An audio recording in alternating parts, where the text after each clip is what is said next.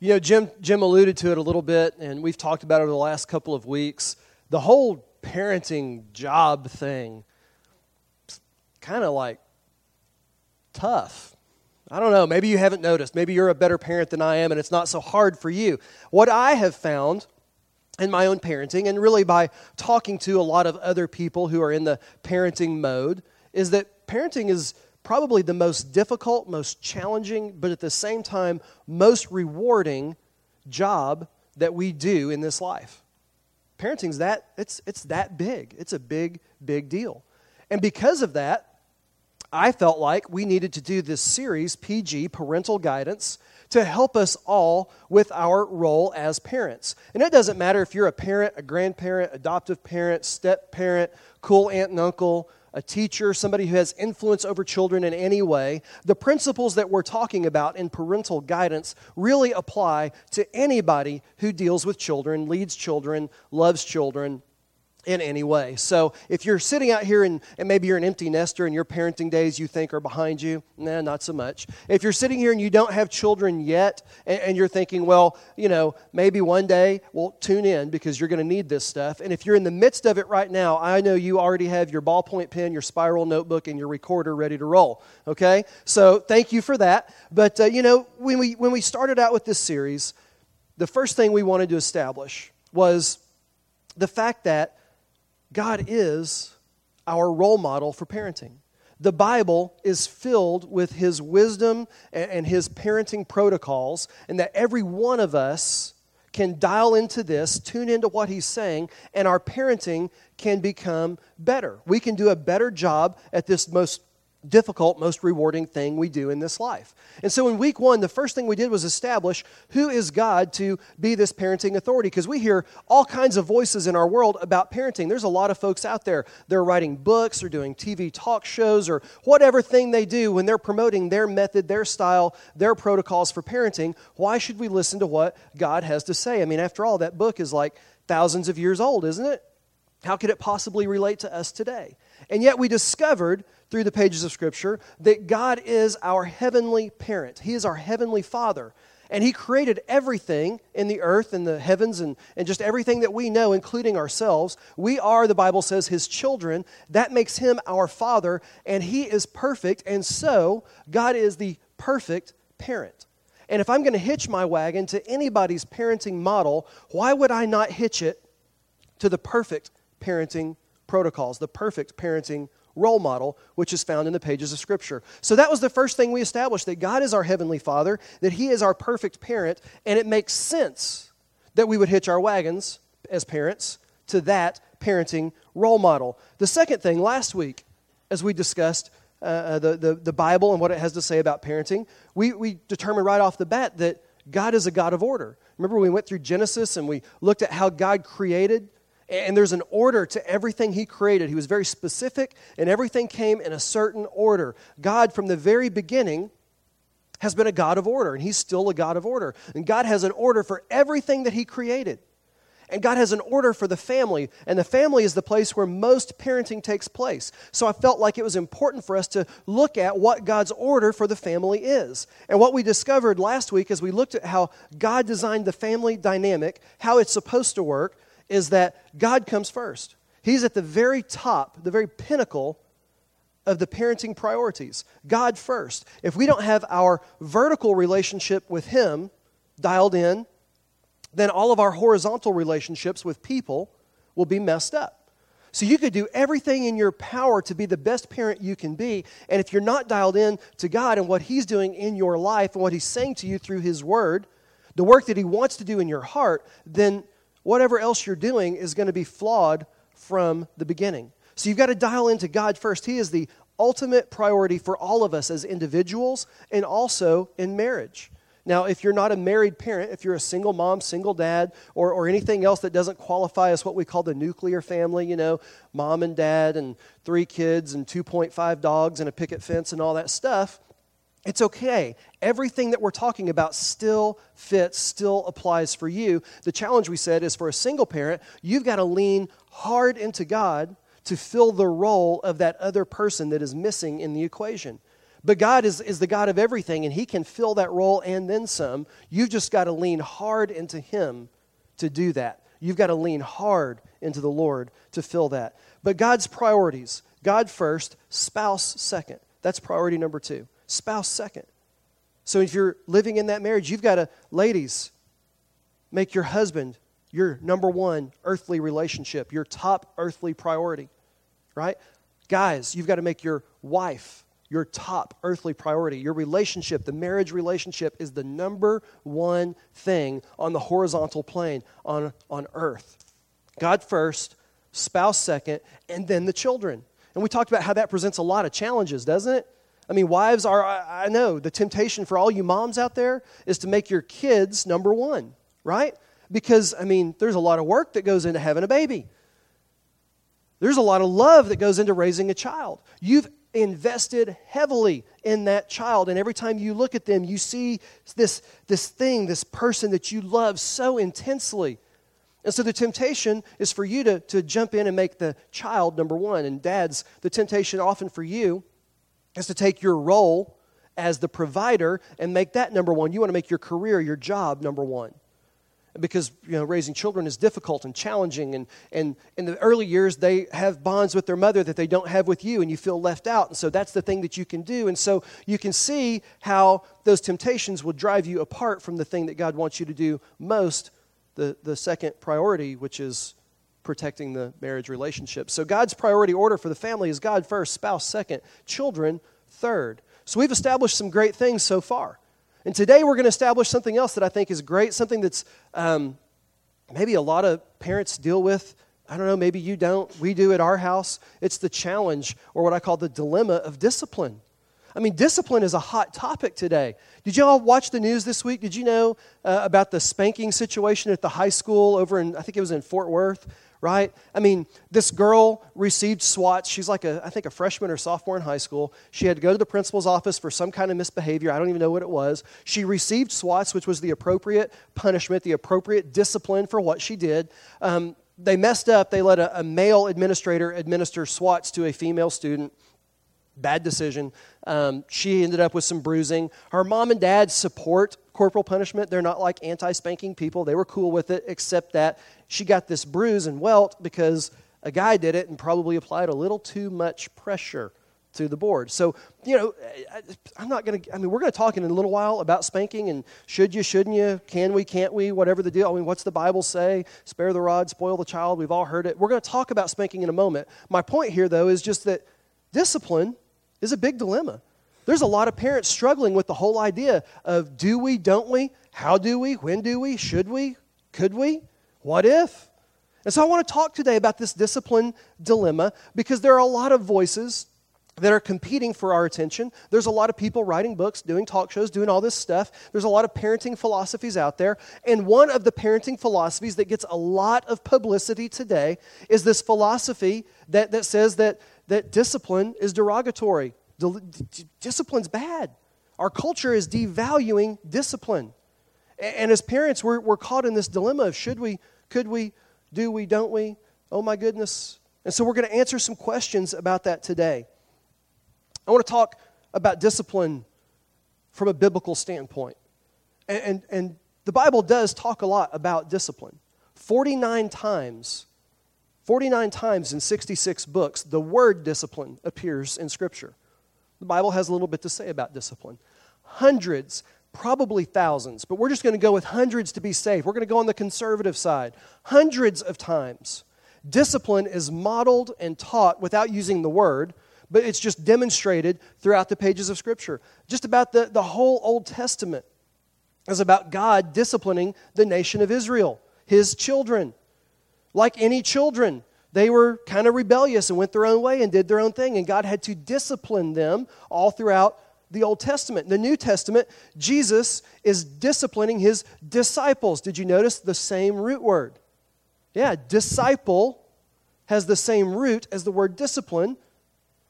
Jesus, as he teaches and trains his disciples, is using discipline as a tool. So, discipline is a part of life. It's a crucial part of life. It's a part of the pages of Scripture. It's an element that carries from the beginning to the end. It's all throughout. In fact, the book of Proverbs, which is a wisdom book, Proverbs was written by dads to pass on wisdom to their sons. It's the passing of wisdom from one generation to the next. And the book of Proverbs is filled with the word discipline and examples of discipline and action. In fact, if you want to turn to Proverbs chapter 3, we're going to get started there in just a moment. Go and turn to Proverbs chapter 3. If you don't have your Bibles with you, that's okay. We're going to put the scriptures up here on the screen. I see smartphones coming out everywhere. People, I love the Bible on the smartphone. I just got the iPhone 5. Anybody else? Anybody? Anybody? I'm alone in this. Okay. Hey, I'm not like an Appleite, but I've been using two dead phones for the last two years. I was so excited to get a new phone. It was amazing. My Bible app works again. Amen. So um, if you've got your Bible on your phone, great. If you've got a paper Bible, great. If you're going to look on the screen, great. It works any way you want to do it. Let's turn to Proverbs chapter 3.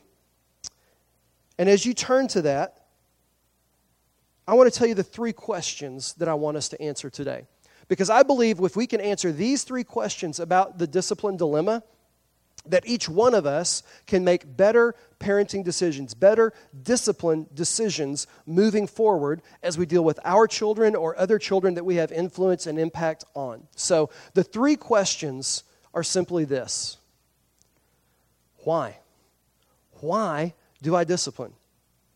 There's a whole group of people out there saying I shouldn't, so tell me why I should. Why do I discipline? The second question is when should discipline begin? When do I begin the discipline in my family? How old does the child need to be? Eh, you know, is it too late? Is it too early? When, when do we discipline? Excuse me. and the third question is how do I discipline?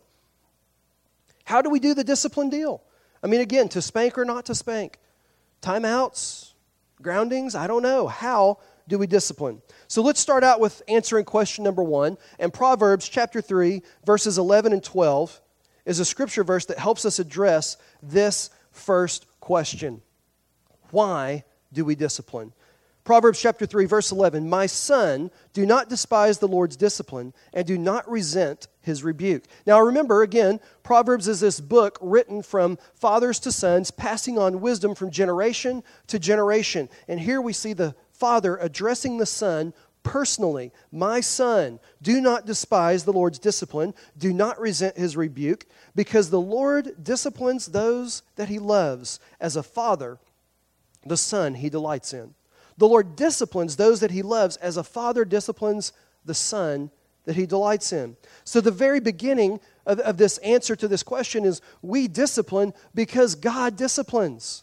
We discipline because God disciplines. God disciplines you, He disciplines me, and God disciplines because God loves us. And as parents, if we love our children, we follow God's role model and we do discipline with them. You discipline a child because God disciplines you. You discipline your child because you love them as God loves you. And if you don't love your child, we got a whole other issue we need to talk about. And you can come and see me after the fact, after the message today, and we can talk about that. But I think for the most part, I can look around the room and I think we love our children in this room. And so we know right away the reason that we need to do discipline is because God does it and God does it because He loves us, and therefore we should do it because He does, and we should do it in love because that is how He does it. Proverbs chapter 13, verse 24, is another verse that speaks to this. This is a verse that I think has been misappropriated, misapplied, maybe misunderstood, maybe not, I don't know, but let's check out what it says. Whoever spares the rod hates their children, but the one who loves their children is careful to discipline them. You may have heard this probably as a child like I did, spare the rod, spoil the child. That's the, the good, you know, King James Version way of saying this. Spare the rod, spoil the child. And it was a good reason to spank. It was like the self defense thing to go back to when it came to corporal punishment. I'm not talking about corporal punishment right now. I'm talking about discipline in general. Whoever spares the rod, whoever does not discipline, hates their children. Now, you can get real angry real fast about that. If you're from the don't discipline camp, you're offended. And you know what? I, am not going to apologize for offending you. I didn't offend you. The Bible did. The Lord did. This is God saying this. I'm passing on to you what your perfect heavenly parent who created you and loves you enough to discipline you is saying to you about you disciplining your children. Hello? Whoever spares the rod hates their children, but the one who loves their children is careful to discipline them. So we discipline because God disciplines, we discipline because we love. And then what this verse is telling us really is that the logical conclusion is that if to discipline is to love, then to not discipline is to not love or to hate your child. I don't think anybody hates their children. I, I, really don't. I don't think, I mean, there's some sick people in the world, and maybe you're here, I, but there's some sick people who maybe. But I think by and large, parents love their children. We get frustrated, we get angry. There's a lot of, I mean, but by and large, I think parents love our children. I think even the parents who do the no discipline deal love their children because I hear oftentimes when the defense of that, let's not do discipline, let's let them discover the world for themselves and all that kind of stuff. One of the things I hear is because I, people do that because out of love. They think that is love. I'm going to let my child find his or her own way. I, I want my child to discover truth for themselves, for his or herself. And my truth may not be his truth or her truth, and, and what's right for me may not be right for them, and what's real for me may not be real for them. That's relativism, and that's really the root behind the don't do discipline parenting philosophy. It's all about relativism. And, and relativism breaks down in a hurry. And so if you're loving your child through relativistic parenting, non disciplinary parenting, Let's put relativism as a parenting philosophy under the microscope for just a moment. Let's just test it as a theory and see if it works. Now, one of the things you can do to test as a theory is you can kind of go to some extremes and just kind of let it play out logically. And let's just go here. I have a two year old. Her name is Kinley. She's amazing. She's cute. She's awesome. I love her dearly. Right? And if you don't, then you've never met her. But Kinley's cool. I love my little two year old daughter. And, and Kinley is at a ripe age for discovery. Man, she's mobile, she's curious, and she does a lot of cool things to help her figure out how the world works. Now, if I'm watching Kinley one day and she's holding a bobby pin and she walks up to an electrical outlet, do I, as a parent, want to let her discover whether or not electricity is real and true and valid in her world? No, I don't want to do that, and neither do you as a parent. I mean, 110 volt shock, it's going to work. Like 100% of the time, electricity is just as real for her as it is for me. And the consequences of that learning experience for her will not be good. Can we agree on that? Relativistic parenting breaks down under simple scrutiny. We have a pool in our backyard. Kinley is amazing in the pool. She can, like, hand over hand all the way around the edge of the pool, but she can't swim a lick. Like she's been working on it for two summers. She's two, man. Give her a break. Those of you who are looking down, you can't. Oh my gosh. She's two. Girl can't swim. Sinks like a rock. She's amazing at sinking. She's got that part down. She'll be a great underwater swimmer when the time comes. Would I let Kinley go out in the backyard and play by herself without supervision? No. And the way that we've taught Kinley to deal with the pool is this we have a big, wide, like 12 inch wide um, tile coping thing that goes around the pool. It's white, it stands out from our pool deck. And the rule at our pool is that you can't stand on that. You can't walk on that. And of course, you can't run around the pool unless you're dad, because dad can do whatever dad wants. That doesn't work either, really, but you know. So, anyway, Kinley's not allowed. You know what? We've disciplined her to not walk on that white tile. She knows not to get on that. That is the discipline that we've given her to train her and to keep her safe. So maybe let's fast forward a few years. You think that, okay, discipline thing is important for little kids, toddlers, right? What about my teenagers? Because it really sounds more realistic that I should let my teenagers discover life on their own and, and get into all these things on their own, and, and they're old enough to make their own decisions. And to a large degree, that's true. But let's not get ahead of ourselves. I have three daughters. Kinley's the youngest, Lauren's the oldest, Megan's in the middle. I do not want my children to discover for themselves through trial and error as teenagers that God's plan for sex is between a married man and woman in the context of that marital relationship. I don't want them discovering that in the back seat of a car or anywhere else. Because the consequences of that can be catastrophic, just like the pool, just like the electrical outlet. So, discipline is important from toddlers to teens. Let's be honest, I'm 39 years old. I still call my dad for stuff. I don't know that he's really doing discipline in my life anymore, but I'm open to the possibility that I'm still going to be doing discipline for my adult children when I'm in my 60s and they're in their 30s or 40s or whatever, okay? The possibility exists. Now, I don't believe dad's doing that, but you know what? He might be. And you might need to, no matter where you are in the parenting stage. Parenting is a never ending job, it's just a never ending job.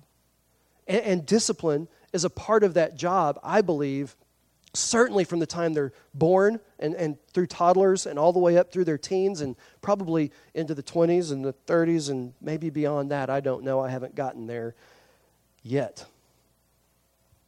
But God says that love demands discipline. If we love our children, that means we have to discipline. If we choose to not discipline, God says we're, we're actually setting our kids up to fail.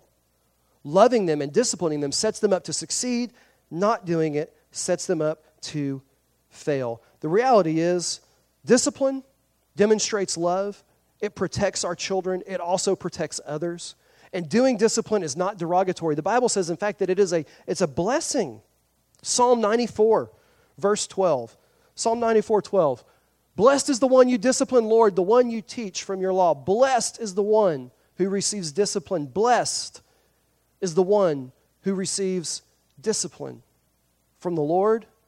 And I'll just go ahead and say from parents too, because God has empowered parents to carry out the disciplinary act of love. So God disciplines, we must discipline. God does it out of love, we must do it out of love and as an act of love and because we love our children. And discipline is a blessing. It's not a curse. It's not bad. It's not derogatory. God wants us to follow that parenting example, that parenting role model. But what if we don't? I mean, what if we decide to do the no discipline deal? What does the Bible say about that? I mean, I painted some, some kind of dramatic pictures for you a moment ago using Kinley and my daughters as examples, but what if we don't? Well, check out what Proverbs 5, verse 23 says about that. Proverbs 5:23. The writer says, "For lack of discipline they will die, led astray by their own great folly." Again, if I'm offending you, stepping on your toes, hurting your feelings, I can't apologize. I'm just sharing with you the truth from your perfect parent, the God who loves you and who disciplines you out of love. He says, lack of discipline leads to death because we will all be led astray by our own great folly. See, failure to discipline leaves us exposed. Terribly, desperately, dramatically exposed. Exposed to our own foolishness, which every single one of us possesses, and exposed to the temptations of this world, which every single one of us faces.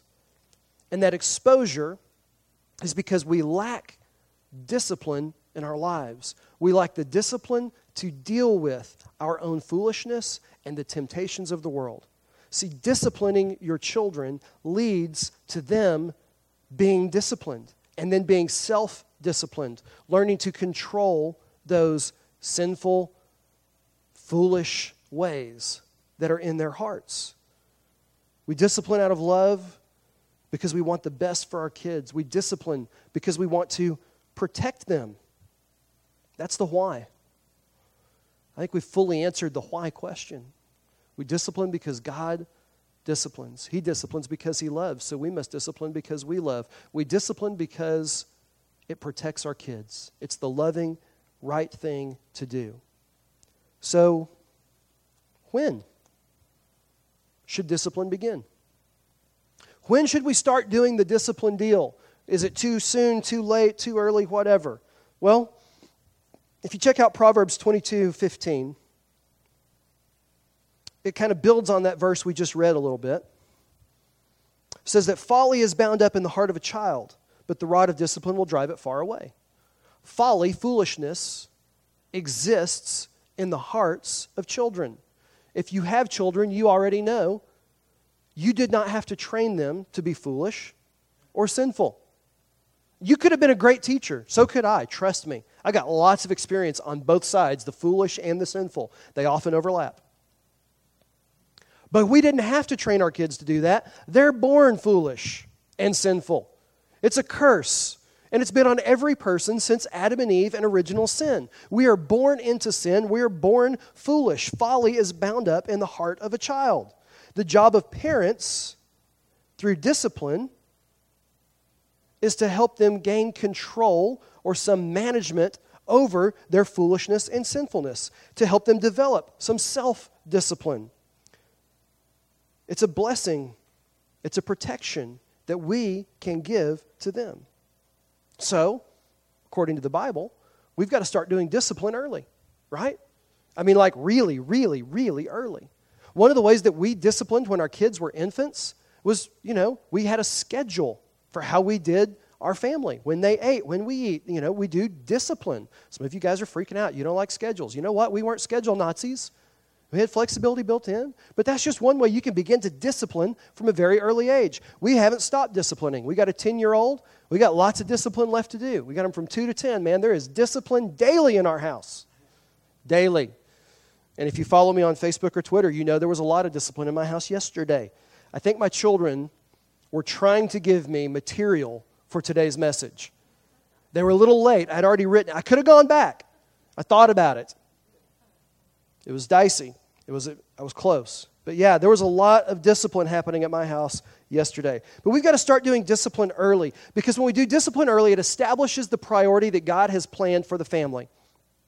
When you establish discipline for children at an early age, it, it, it builds into them the understanding that it's God first, then mom and dad, and then me. If you fail to discipline early, kids are master manipulators. I think babies are like the ultimate manipulation machine.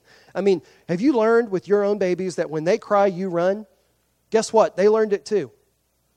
And a lot of times they will cry just to get you to run, to pick them up, to hold them, to give them the passy, to, to pat them on the back, Sometimes they're crying because they're hungry or their diaper's wet or dirty, or sometimes we, I mean, you know, who knows why they're crying. But sometimes they're crying, I believe, just to get you to go to them, to center your universe around them. Master manipulators, those little babies. Who knew? Born into sin, great at manipulation. We establish early discipline so that we can establish early the priority plan for the family. It builds in that thing and it prevents us from becoming kid centric in our parenting. Kid centric families, talked about them last week, can bring all kinds of, of mayhem and even disaster to your marriage, to your family dynamic. It can be a bad deal. So, doing discipline early helps establish God's priority. Getting, at, uh, getting out of God's order Getting out of alignment with God sets that child up again for failure to think the universe revolves around them, and they become these entitled kids who become entitled adults. And if you've dealt with my generation or the generation after me, you know what that entitlement looks like. We grew up thinking that we should have everything mom and dad had. When I got out of school, I couldn't figure out why in the world I had to live in a 560 square foot apartment. I figured I ought to have a three bedroom two bath, two car garage house, driving a new car, making about $80,000 a year. Because that's where mom and dad were when I graduated high school, and my lifestyle should at least be where it was when I left. That's entitlement mentality. God had to do some work in my heart, and a whole lot of my friends too. We were messed up because we, we, we had this self centered view of the world. It's wired into us. My parents did a really good job, honestly, of not having a kid centric family. That's just how strong that self centeredness is in a person. So, as parents, we've got to discipline them from the day one, really. And another reason that we discipline is protect them from harm. I've talked about it already the protection aspect of discipline. You got to discipline them early because they're going to be two year olds with bobby pins near an electrical outlet. And let's be honest, you can't put a plug cover on every plug that your baby might ever encounter. You can't put a rubber bumper on every coffee table and every uh, brick hearth or, or sharp object in every house or every building your baby will ever go into, right? You can't sit with them in the back seat when they're teenagers in high school on their date. I mean, you can, but that would be really weird. Okay? So discipline early and discipline often. When to begin?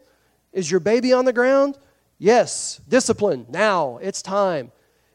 Which means that maybe as parents, you need to start disciplining yourselves a little bit in preparation for that child's arrival. Discipline is necessary. It is how our children learn to listen and how they learn to obey. And it starts at home with mom and dad. They learn to listen, to accept authority, to obey, not because we have sat down and reasoned with them and explained to them the ins and the outs and the, the whys and the wherefores. There's time and place for that. My two year old doesn't understand she can't swim and she can't extract oxygen from water. She just knows she can't walk on the white bricks. That's discipline. She needs it.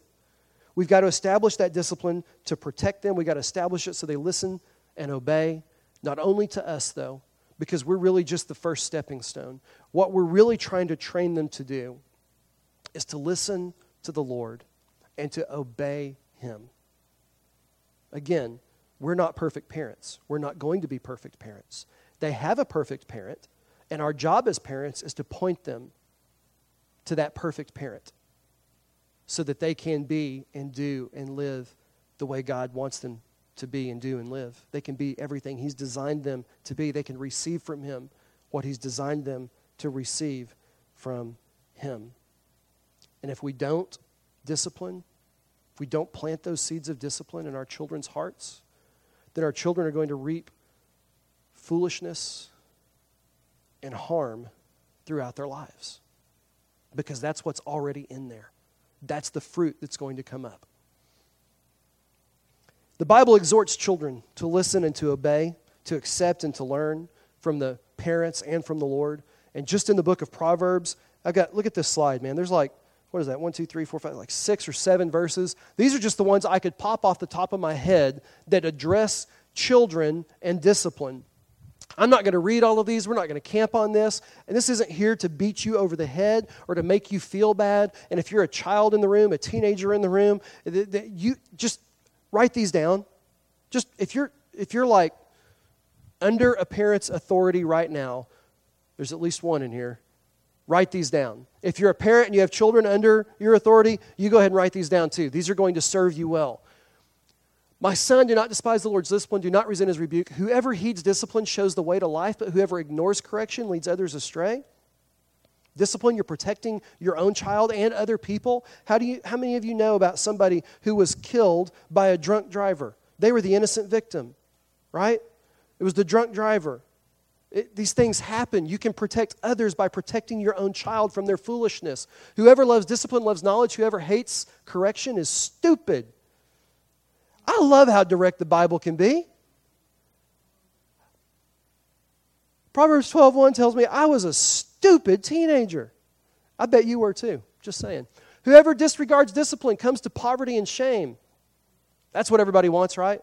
I want to be poor and embarrassed and embarrassing. Amen. No. Whoever heeds correction is honored. A fool spurns appearance discipline. Whoever heeds correction shows prudence. Those who disregard discipline despise themselves, but the one who heeds gains understanding. It's great stuff. Write those things down, write those addresses down. That's important. It's not important because we need to be, again, beaten down by discipline. It's not what discipline's for. It's not important because parents are on some kind of, uh, um, you know, power trip, parental power trip. It's not important to have discipline because God is some cosmic killjoy that just wants to take all the fun out of your life and make you do disciplinary things and live self disciplined life. That's, that's not what discipline is about. God disciplines because God loves. God disciplines because God knows better than you do and I do what you need and what I need. God knows better. He created us for a purpose that He knows. He's probably trying to share it with you right now. But you need some more discipline.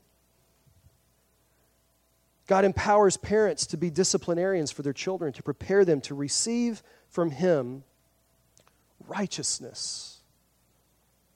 Because that's where it all leads to. Undisciplined children grow into undisciplined adults. Undisciplined children don't listen to their parents, they don't honor and obey their parents. And then they don't listen to the Lord and they don't honor or obey the Lord. And when we disobey the Lord and we disregard His discipline, we miss out on His righteousness. Turn, if you would, to Hebrews chapter 12, verse 11. Hebrews 12, 11. No discipline seems pleasant at the time, but painful, right? Nobody usually likes going through discipline. I told you a minute ago, I was a stupid teenager because I despised discipline because I didn't like it. No one, no discipline seems pleasant at the time, but painful. Later on, however, it produces a harvest of righteousness and peace for those who have been trained by it. So we discipline in love because God disciplines us. We discipline from day one because our hearts are filled with foolishness and our children are the same way. We discipline because it prepares us and it protects us. Number three, how do I discipline?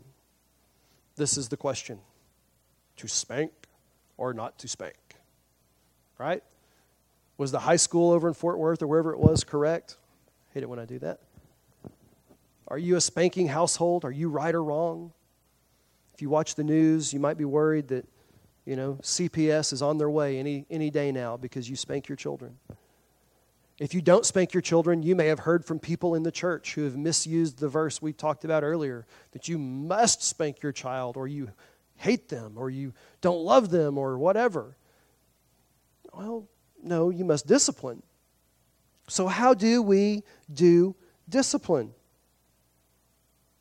In light of Proverbs 13 4 in light of spare the rod, spoil the child, in light of a public who really, frankly, is turning away from corporal punishment as a form of discipline, a culture who devalues discipline. How do we do it? Well, there's options. Parents have a prerogative. You can be a spanking family or not be a spanking family. You can be a grounding family or not be a grounding family. God gives you some options. Not everything is a black and white, must do, must not do kind of an issue.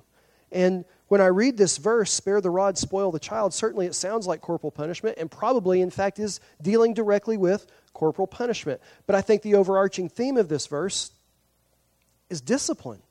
Not how you do it, but that you do it. You must discipline that is not an option. How you do the discipline, that might very well, in fact, I believe is a parental prerogative. Some people I've talked to have told me unashamedly, look, I grew up in a spanking family. I never thought I was against spanking. When I had children and started to spank, I just felt horrible. I could not do it in good faith. I just felt like it wasn't right for me to do. Great.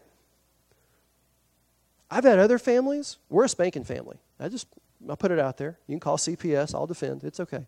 We're a spanking family. You know why?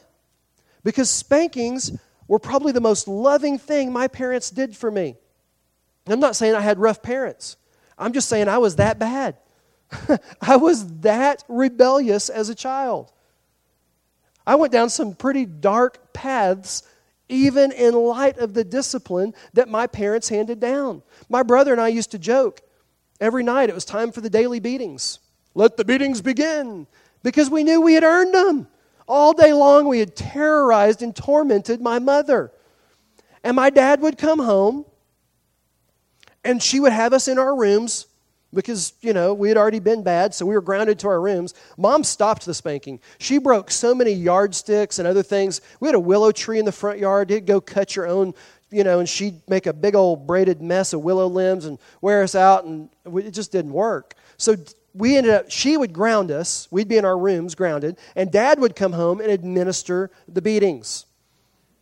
And me and my brother, but through the wall, we, let the beatings begin, ha ha ha. And then dad would get home and the funny went away because the beatings were about to begin. And my dad, you knew when mom and dad had talked because dad would come in and, and we'd hear them, you couldn't understand what they're saying, but you knew she had conveyed what had happened that day when coming down the hall, you heard this sound. Y'all know that sound too. And then it was always followed by that ominous, I don't know if this belt will do it, but it was like, yeah. Ah. But those spankings might have saved my life. Because when I had to deal with my own foolishness, my own sinfulness, I had just enough discipline imparted through my rear end and my hands when I put them back there, and my legs when I tried to run.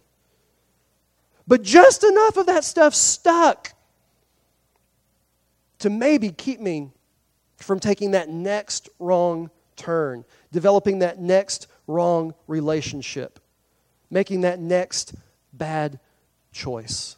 Just enough discipline in my hard heart stuck. I think for my family, spanking was necessary. Look, I mean, there were times where the spankings, there were not enough and they weren't hard enough to keep me from doing what I wanted to do. I oftentimes did what I wanted to do, knowing that if I got caught, the punishment was going to be extreme. And I did it anyway. And when I got caught, I just learned to take the punishment because I earned it. It's kind of a badge of, badge of honor. That's right. Warm it up, Dad. I learned not to actually be cocky with him. I was cocky after the fact. I'd be limping around. That's right, I took it. That's right. And you go to the principal in school, and in my elementary school, they could hear it all the way down the fifth grade hallway because that's where the office was. And if you got blasts, whack! And the principal left her door open on purpose, right? So that, I mean, like that disciplinary call, it was like the belt, right? Every kid in the school knew somebody just got the board of correction. All that to say, I'm a, my, fam, my household's a spanking household. Your household may not be. Here's the deal. Here's the thing that you need to know. Whatever you believe is the right course of action for discipline, spanking, not spanking, corporal punishment, no corporal punishment, have a disciplinary plan in place before you find yourself in discipline mode. Know what you're going to do before you have to do it. Okay? Let me, let me, let me give you a biblical perspective on this. The Lord, as I said earlier, had to deal with his rebellious children, the nation of Israel, all throughout the Old Testament. And he allowed them to deal with the consequences of their disobedient behavior on a regular basis. Sometimes those consequences were acts of, dis, uh, or were, were acts of, of discipline from the Lord. He allowed those things because he knew through those discipline could be done. Sometimes it was corporal punishment. The nation of Israel was enslaved in Egypt. They did hard manual labor. I would call that corporal punishment. It's also the king of all groundings. It was like a couple of hundred years, man. It's like the granddaddy of all groundings and corporal punishment all wrapped into one. God dealt with these rebellious children all throughout the Old Testament. And in one particular verse, Jeremiah chapter 30, Let's turn to Jeremiah chapter 30, verse 11. Jeremiah chapter 30, verse 11. God is dealing with the disobedience in Israel. He's talking to the nation of Israel. Verse 11, he says, I'm with you and will save you, declares the Lord, though I completely destroy all the nations among which I scatter you. He had scattered them out as, a, as an act of discipline. I will not completely destroy you. Notice the word completely there. I think my dad sometimes forgot that word. I'm just saying. I will not completely destroy you. I will discipline you, but only in due measure. I will not let you go entirely unpunished. God says, I will discipline you, but only in due measure. In our modern vernacular, I think that would be let the punishment fit the crime. Decide beforehand What is a spankable offense? What is going to be grounding? What is going to be removal of privileges? Know your children well enough to know what works with them. They are individuals if you haven't figured that out yet. And if you try to apply discipline in some cookie cutter, one size fits all role, it ain't going to work. It may be brilliant for one of them, and for the other two, one, three, whatever you got, it may not work at all. So know your child, make a plan, know how you're going to administer disciplinary action, let the punishment fit the crime. Discipline, but only in due measure. And he says, I will not let you go entirely unpunished. Now, I love that because there's a couple of keywords in there. Entirely is one. So he's saying right here grace and mercy is a part of his disciplinary plan. He's not going to let the punishment always fit the crime. He, he's not going to also, he says, entirely, un, not let you go entirely unpunished. So he is going to, to let them go somewhat unpunished sometimes. But there will also be punishment, there will be discipline. To not discipline is not an option, discipline is mandatory. How you discipline, at what severity, what level of discipline, there's some options in there. There's some room for you to make parental decisions. You have parental prerogative. How you do the discipline, to spank or not to spank, to ground or not to ground, to pull privileges or not. Look, some of your kids, Lauren, our oldest, 10 years old, I can take clothes away from her, and that is the worst thing. In, the, in fact, shoes. It's the worst thing in the world. If I take her shoes away, it's horrible for her. If you have kids that have electronics, woohoo, that is your number one disciplinary tool. Unless you've got a really weird kid. that cell phone is like their life. I'm going to give you guys a hint. Except in probably some very rare circumstances, parents, you own the phone. I'll bet most of those teenagers did not buy that phone and do not pay their own phone bill. Mom and dad own the phone. And even if the teenager does, you're still the parent. And you have parental prerogative. You have authority over that child. And so you can pull the phone. In our house, there are no phones for 10 year olds and 9 year olds and 2 year olds. It ain't happening, no matter how many of their friends get them. But when they get phones, the decision has already been made. Because we own the phone, every night at bedtime, we get the phone. We already put it in practice with the iPod. Our two oldest have their own iPods. They only get to download the music we let them. It's my account. And at night, I get the iPod. I own the iPod. You own the phone. It's greatness. And when things go wrong, when disciplinary action needs to be taken, for one of my children, the iPod is a brilliant disciplinary tool. It's an opportunity to teach and to train her heart. Taking away shoes. The other one just ground her from her friends. My nine year old, you just tell her she can't play with her friends, the world ended. She can't go down the street, can't have friends come over. The world has come to an end. And her behavior will change instantly. It's amazing. The two year old, spanking. it's just corporal punishment, man. And even that is starting to wear thin, so we got to figure out what's next for her. Parents, you have a prerogative. Spank or don't spank, ground, don't ground. Make a plan, though. Have a disciplinary plan, and then put your plan into action. Spanking, as I said, can be one of the most loving things a parent can do. Not spanking can also be one of the most loving things a parent can do. It depends on your heart and your child's. The option is yours as to how you discipline, but there is no option about doing discipline. Discipline must be done. Bottom line is this discipline is about training your child's heart. It's about training your child's heart. Everything you do in discipline, from the time they're born until whatever time you stop, I don't know when that is. Everything in that time frame is about training their hearts. She's training them to respect authority, to listen, and to obey. She's training them to submit their will to submit their folly, their foolishness, to submit their sinfulness, and to let God substitute His grace. It really comes down to that. See, God sent Jesus to save us from that sinfulness, from that foolishness, because that separates us from God. It's the curse, as we talked about with Adam and Eve, that separated them from God. We're born into that curse. The only solution for that sinfulness is Jesus.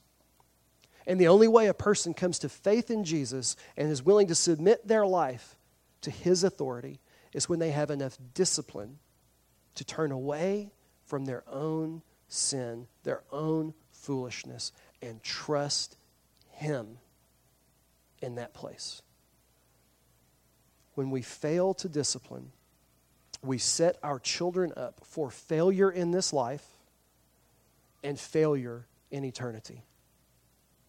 But when you do discipline, you show your child love and you set them up for success in this life and in eternity. Discipline is not an option.